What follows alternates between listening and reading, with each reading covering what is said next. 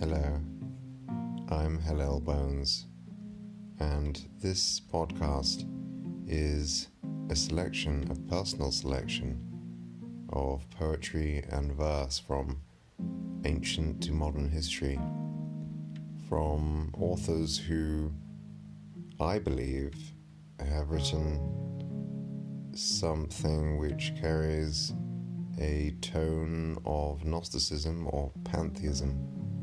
So I invite you to share in their um, in their genius, and their um, creativity, and I hope you enjoy my reading.